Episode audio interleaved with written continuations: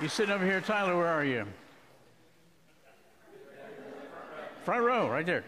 People want to know. They maybe want to stop by and talk with you afterwards. Thanks for reading that. Tyler got off easy. He only had to read three verses. It's kind of strange today. We're going to look at just three verses. Next week, we're going to look at the entire chapter, uh, chapter two of 1 Timothy. But before we go there, just one more reminder, dovetail on what uh, Jeff said about man to man. We start this coming Wednesday. We also have that available on Sunday evenings, if that's a better schedule for you guys. Now, I don't want to shame you, but you do need to remember that Michelle and I bought these books for all of you to have on our anniversary. So you should have one.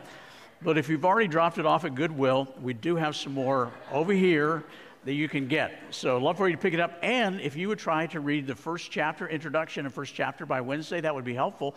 We're going to be starting off with Lane Elzey. He is going to be our starter for this series. We're trying to incorporate as many guys under 45 to lead us out in this. And so it's going to be a fun time of seeing new leadership rising up in our church. So, guys, I hope you'll be here. Sign up after the service. Well, as we continue in our series, Eavesdropping on Godly Counsel, we come to the end of the first chapter as we continue to see Paul coaching his young protege, Timothy, of how to fight the good fight. The good fight. 1 Timothy chapter uh, 1, verses 18 through 20. And as Tyler had just read, it is a reminder to us of how we can fight the good fight. He really just puts down some very practical ways for us to fight the good fight as he continues through this book. We are at war. Timothy, my son, I'm giving you this command in keeping with the prophecies once made about you, that by recalling them, you may fight the battle well. Friends, we are in a battle. We have been dropped into enemy territory. It's important for us to know that. We may not want to be in a fight. We may not like conflict. We don't want war. We just want peace. But we are in a fight. And as Paul is relating to Timothy, he's reminding him of what God has called him to do. Calling is so important. I remember when I was 17 years of age and I sensed that God was calling me to be a pastor. It was a it's kind of vague to me. I couldn't tell it was pastor, missionary, pastor, missionary. I wasn't exactly sure what that meant. Maybe I've already done the missionary thing. I was a summer missionary for three different summers, uh, but I couldn't figure it out. But I've sensed that God was calling me. And many times throughout, uh, one of the things you always need to know is that a pastor has an ongoing resignation letter written up every Monday morning. It's just that sense of, you know, you just need to quit, give it up, you're not making any difference whatsoever. And you go back to that calling and you're reminded, no, God has called me to do this. I need to stay in the game, stay in the fight. And that's what Paul is saying to Timothy. Man, I know you're discouraged. You're wrestling with all these people that are kind of going in a bunch of different directions, but you need to stay in the fight because that's what God has called you to do. Ephesians Remember, he's talking to the, the church at Ephesus. He's talking to Timothy, who's a pastor at the church of Ephesus. He says in Ephesians chapter 6, verse 12, We don't wrestle against flesh and blood, but against the rulers, against the authorities, against the cosmic powers over this present darkness, against the spiritual forces of evil in the heavenly places. We are at war. 2 Corinthians chapter 4, verse 4, Paul would say that the, the, the evil one, has blinded the eyes of unbelievers so that they cannot see truth. He is waging war against the Lord, waging war against us. John 10 10. The thief comes to steal, kill, and destroy. That's all he wants to do. He is waging war against the kingdom of light. 1 Peter chapter 5, verse 8. It says Satan is like a prowling lion, roaring, seeking someone to devour. 2 Corinthians 11, 14.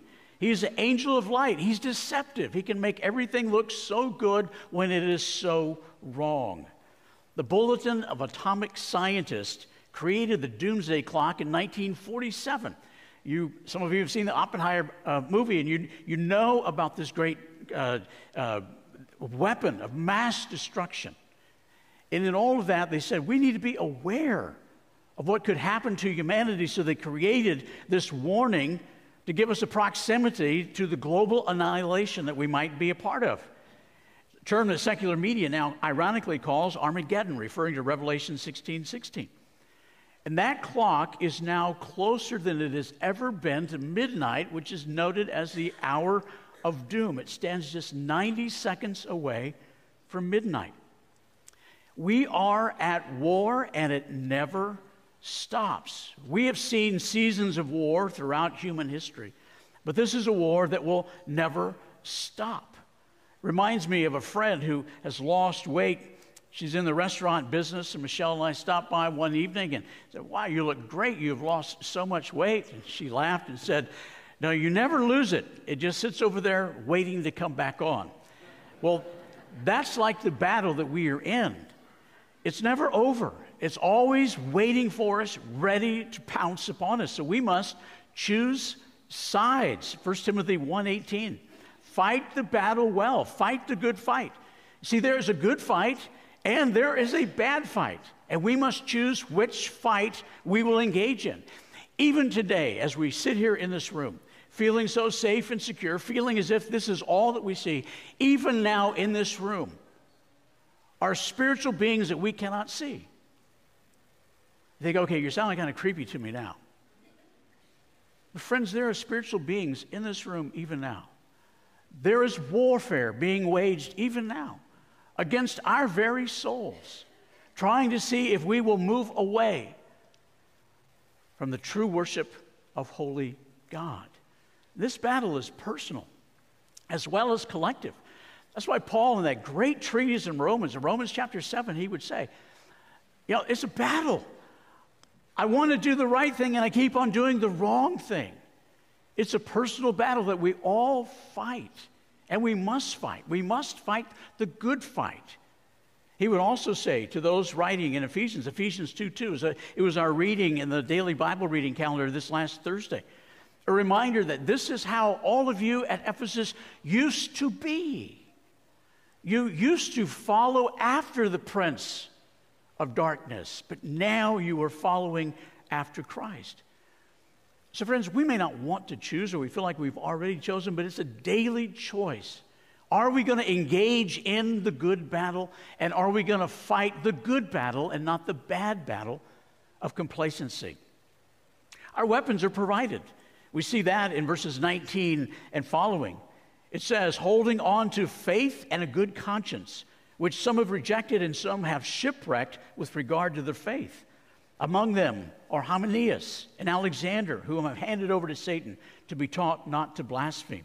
We also see that in Ephesians chapter 6, verses 13 through 18. Again, the very people that he's writing to. What is faith?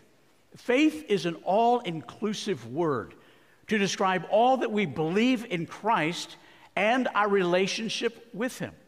So when he's saying it, this is about your relationship with Christ. All that you know, the truth of Scripture, hang on to that.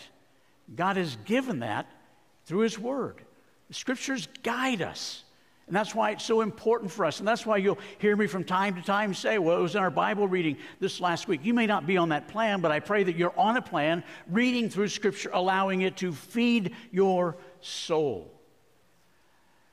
What we read in Scripture never changes. That's why we just keep reading it over and over and over. Some of you have been to, to, Arlington Cemetery and you've been to the tomb of the unknown soldier and you know what it is to stand there and see the pageantry of these guards going back and forth 24 7. And when they come to the end of their duty and they're relieved of their duty, they exchange this little simple verbiage orders remain as directed. Nothing's changed. You keep doing exactly what we're supposed to be doing. And then the one that is coming on guard says, Orders acknowledged. I agree. I acknowledge that the orders remain the same. And as Christians, when we gather together for worship, we're basically doing that. We're saying the orders remain as directed. And we say, Lord, we acknowledge that and we continue to move in that direction. Some today talk about deconstructing their faith. May we know that you cannot de- deconstruct what never existed. That's like going to the Golden Gate Bridge with a, a, a wrench and say, I'm going to deconstruct this just to see if it's real. You can't deconstruct what never existed. And Paul is reminding us we must hang on to our faith. Don't deconstruct it. Good gracious, no. Keep constructing it through God's word and the guidance of God's Spirit. You see, when our hearts are filled with Christ, and that's another passage that Paul would write in Ephesians chapter 3, verse 17, again, the church to whom he is writing through Timothy. When our hearts are filled with Christ, we don't try to fill them with other things. But when our hearts are not filled with Christ, they become a vacuum that will suck in anything. And so Paul is admonishing Timothy as he fights the good fight against false teaching in the church. He says, Cling to your faith, the faith that has been handed down to each one of us through God's word and those who have gone before us. Look at Ephesians chapter 6, verses 13 through 18. Therefore, put on the full armor of God. Again, he's writing to Ephesus, this church, the full armor of God, that when the day of evil comes, you may be able to stand your guard. Stand your ground after you have done everything to stand. Stand firm with the belt of truth buckled around your waist, with a breastplate of righteousness in place, with your feet fitted with the readiness that comes from the gospel of peace. In addition to all this, take up the shield of faith with which you can extinguish all the flaming arrows of the evil one. Take the helmet of salvation and the sword of the Spirit, which is the Word of God, and pray in the Spirit on all occasions with all kinds of prayers and requests. With this in mind, be alert and always keep on praying for all of Lord, the Lord's people. This is the faith that we're talking about. This is the battle plan.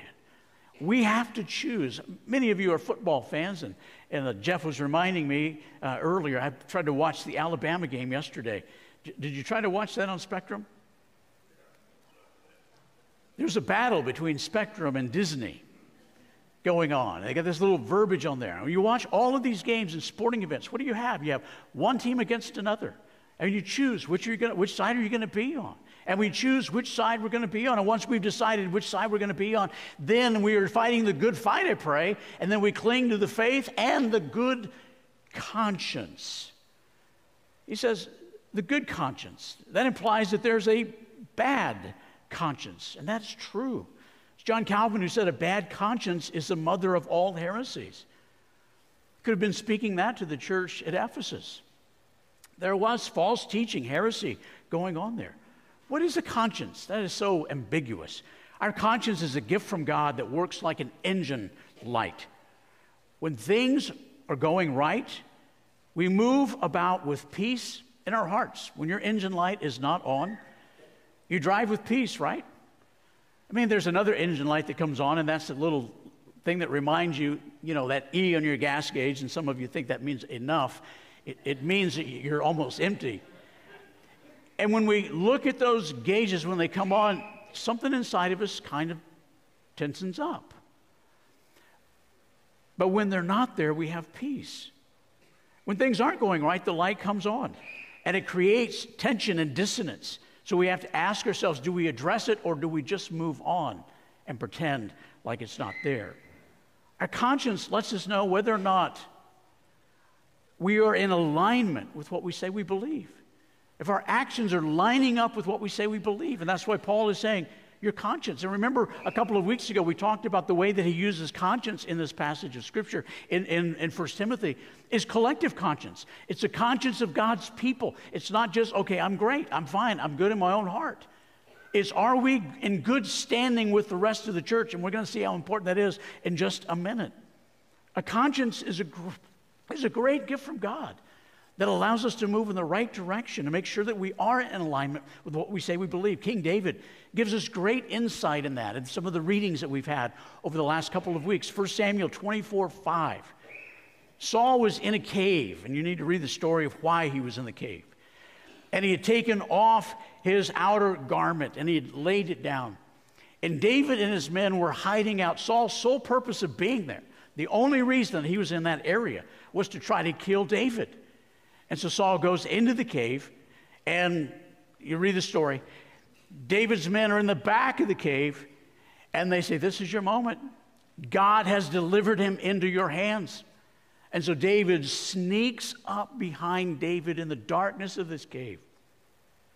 And he cuts off the corner of his robe. He doesn't kill him, but he cuts off the corner of his robe. And then it tells us later that he was conscience stricken by what he had done. because he had done harm to the king, disrespect to the king, and his conscience communicated that to him. So it's a good reminder when it comes to your conscience don't cut corners. At least you'll remember it, right? In 2 Samuel 24:10, read that uh, just this week. David decides that rather than putting his confidence in God, which he did when he fought Goliath, he decided he would put his confidence in his military, so he called for a census. So Joab went and did the census, came back and gave him all the numbers, and, and then it says that David was conscience stricken because the engine light went off in his heart that he was trusting in his military rather than trusting in God. And because he was a man after God's own heart, his conscience told him this was wrong. And that's why Paul says to Timothy cultivate your conscience. Don't just throw it in the back, of the back seat of your car and say, you know, when I need it. Cultivate your conscience through scripture, through prayer, through worship, through being in the presence of God. Cultivate it so that it will be true to what you say you believe. Failure to fight, to fight well, is lethal. Building on to the faith and holding on to the faith and good conscience, which some have rejected. They've turned away from that. They said, I'm going to do something different to fight the good fight. I'm not going to use those weapons. Some have rejected, and so have suffered shipwreck with regard to the faith. Failure to fight well is lethal. When we drop our weapons in the middle of a battle, we open ourselves for serious harm, even for death. And when we don't realize that we are in a spiritual battle continuously, we will have the temptation to not put on the full armor of God, and then we make ourselves vulnerable to the evil one who never misses a step. C.S. Lewis was the one who said, relying on God has to begin all over again every day as if nothing had yet been done. That sounds a little bit serious, but he was saying it, don't depend upon the days past. Recognize it every day. Imagine a soldier getting ready to go out to battle and say, You know, I, I wore the armor yesterday. I think I'm just going to take a pass today. Every single day, we must equip ourselves to go into the battle so that we can fight the good fight. And did you notice the terminology there?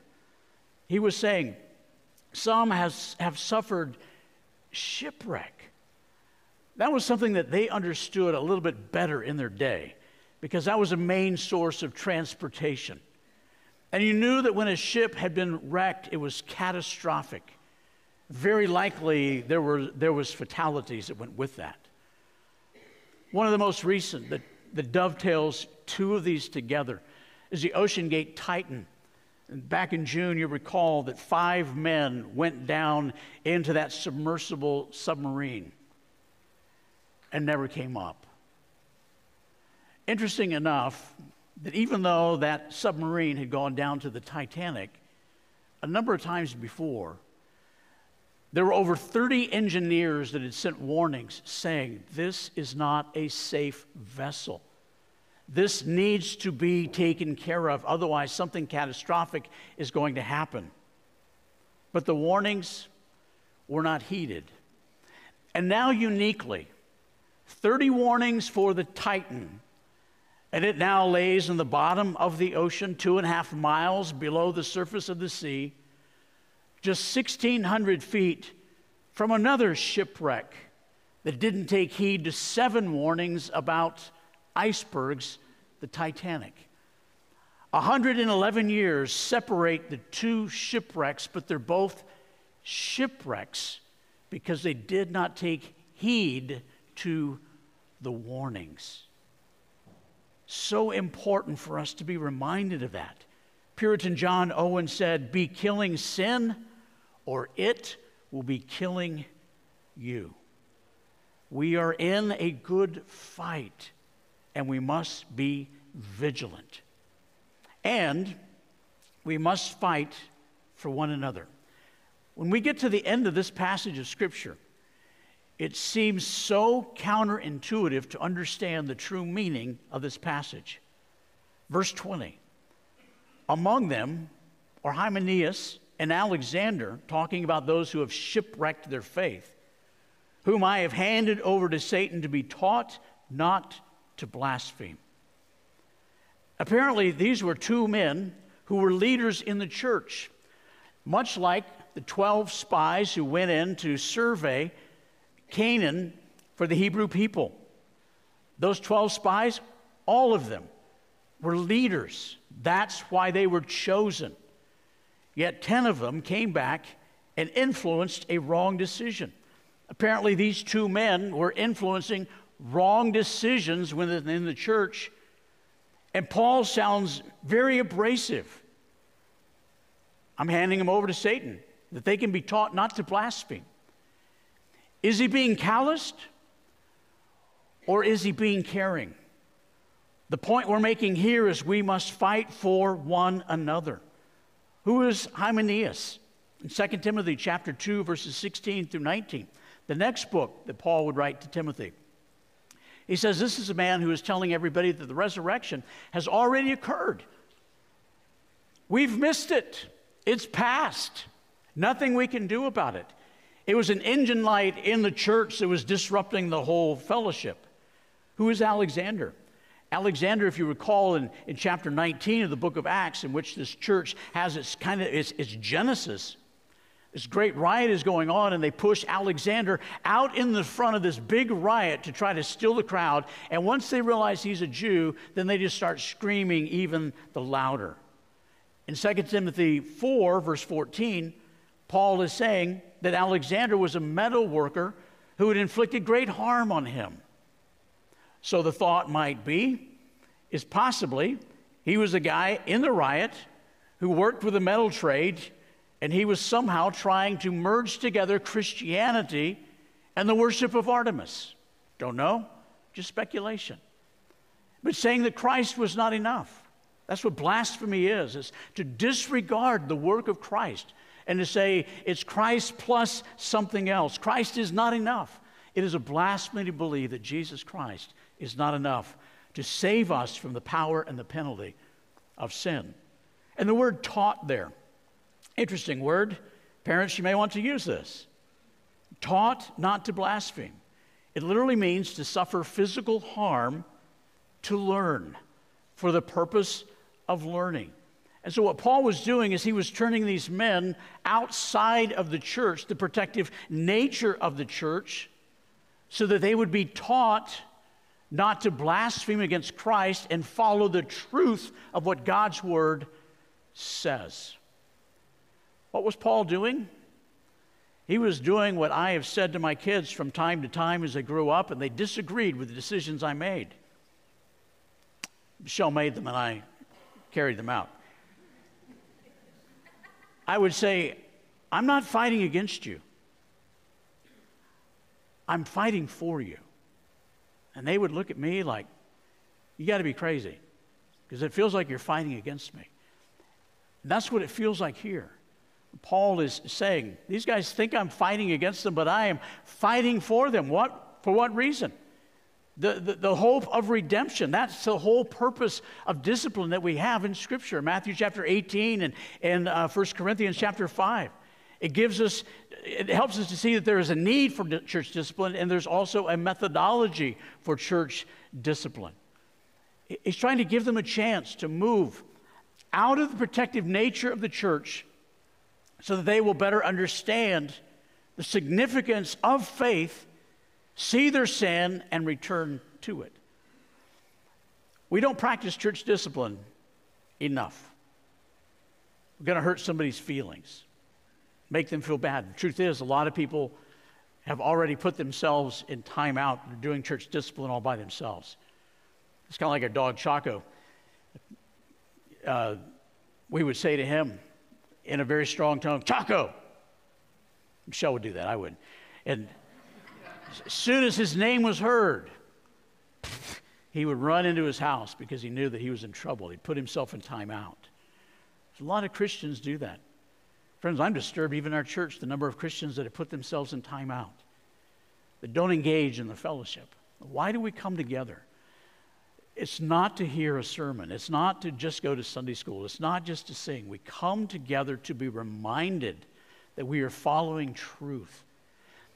And if you hang outside long enough, I wouldn't encourage you to do this, but just skip five, six, seven Sundays.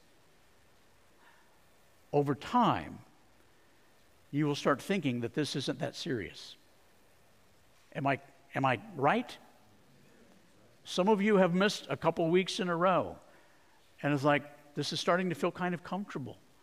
And when we start moving outside the protective nature of the church, and, and we think, well, what's so protective here? What do we do? We remind each other of the priority of the faith. Do you not have anything better to do this morning? Are there not a thousand other places you could be? Are there not a zillion different things you could be finding online? Yes. But we have set all of those aside to come together to say, this is most important. This helps protect me, coming together with other Christians. And that's the nature of the church, and that's one of the reasons that we need it. Because Satan is waging war against us. Who is Satan?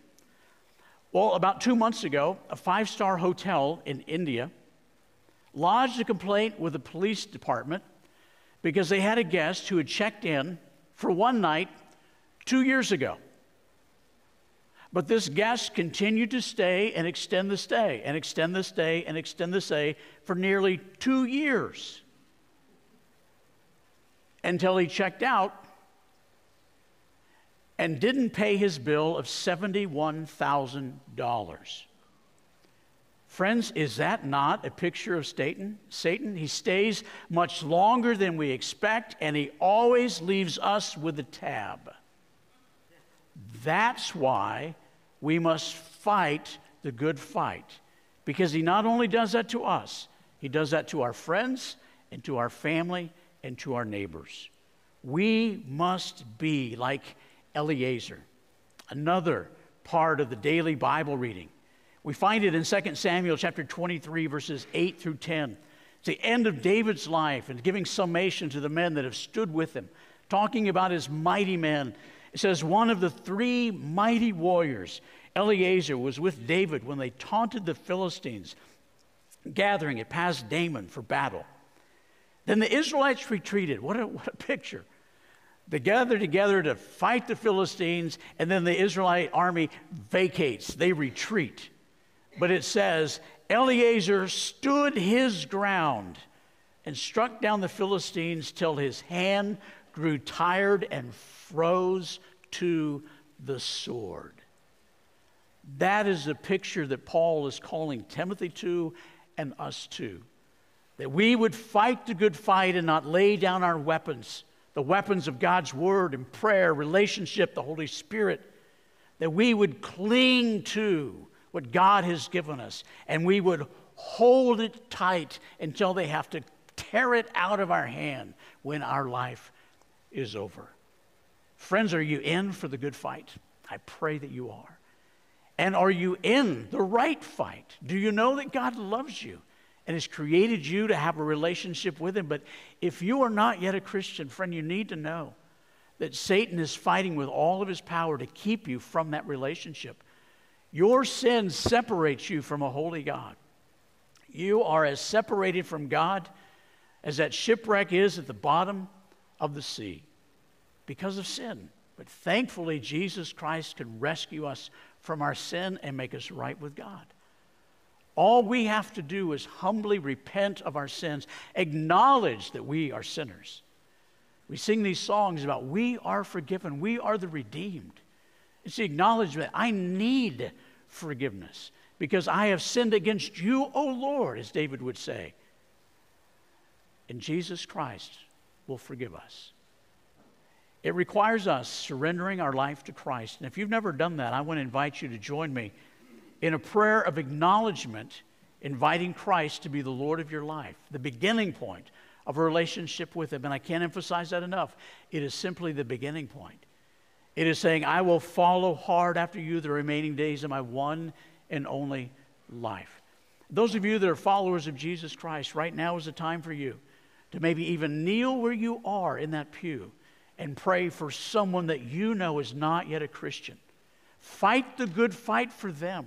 See, the good fight is not just that we fight to keep Satan off of us.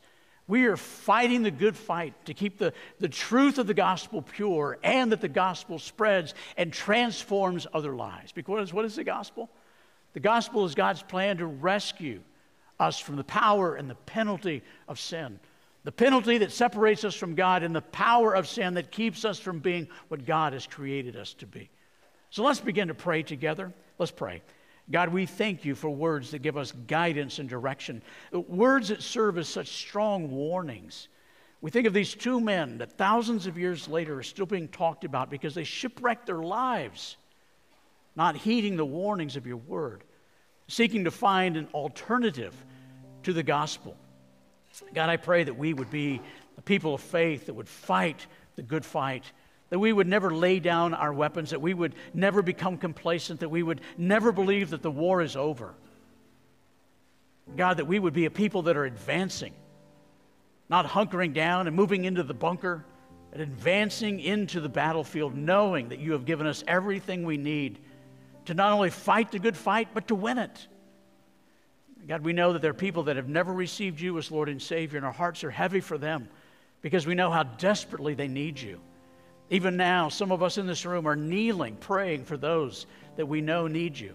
And we pray that one day they would surrender their life to you and voice a prayer similar to this Lord Jesus, I recognize that I am a sinner in desperate need of your forgiveness.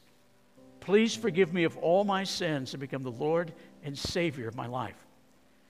I surrender to you all that I am and all that I have and I will follow hard after you the remaining days of my one and only life. God, thank you for the redemption that we have through Christ. May it not just be a concept that, that we celebrate in worship.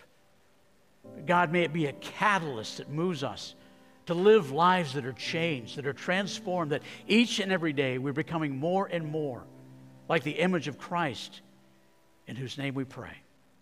Amen. As we come to this time of commitment, invitation, uh, you may feel as if God is leading you to, to do something beyond uh, just who knows what that might be. Maybe to become a member of this church, maybe to be baptized, to follow up in believers' baptism. It could be that maybe God is even calling you into ministry, just like He did for me at the age of 17, just like Paul was referring to Timothy, saying, When you were called, maybe it's time for you to acknowledge that and say, I feel like God is calling me into ministry. Some of you have maybe have never committed your life to Christ. You heard me talk about that. Maybe you prayed, or maybe you're thinking about that and you want some more help. Be reminded this communication card is right here, it's in front of you. Put your name and phone number. Meet us at the connection desk right out in the atrium after the service, or I'll be at the cross. You can pray together. We'll have uh, a deacon and his wife standing at each one of these aisles. Friends, don't leverage that. If you have some concern in your heart, you want someone to just pray over you. You might even say, I don't even tell you, I just need for you to pray over me. May we take advantage of praying for one another. So let's stand together and let's respond as God would lead us.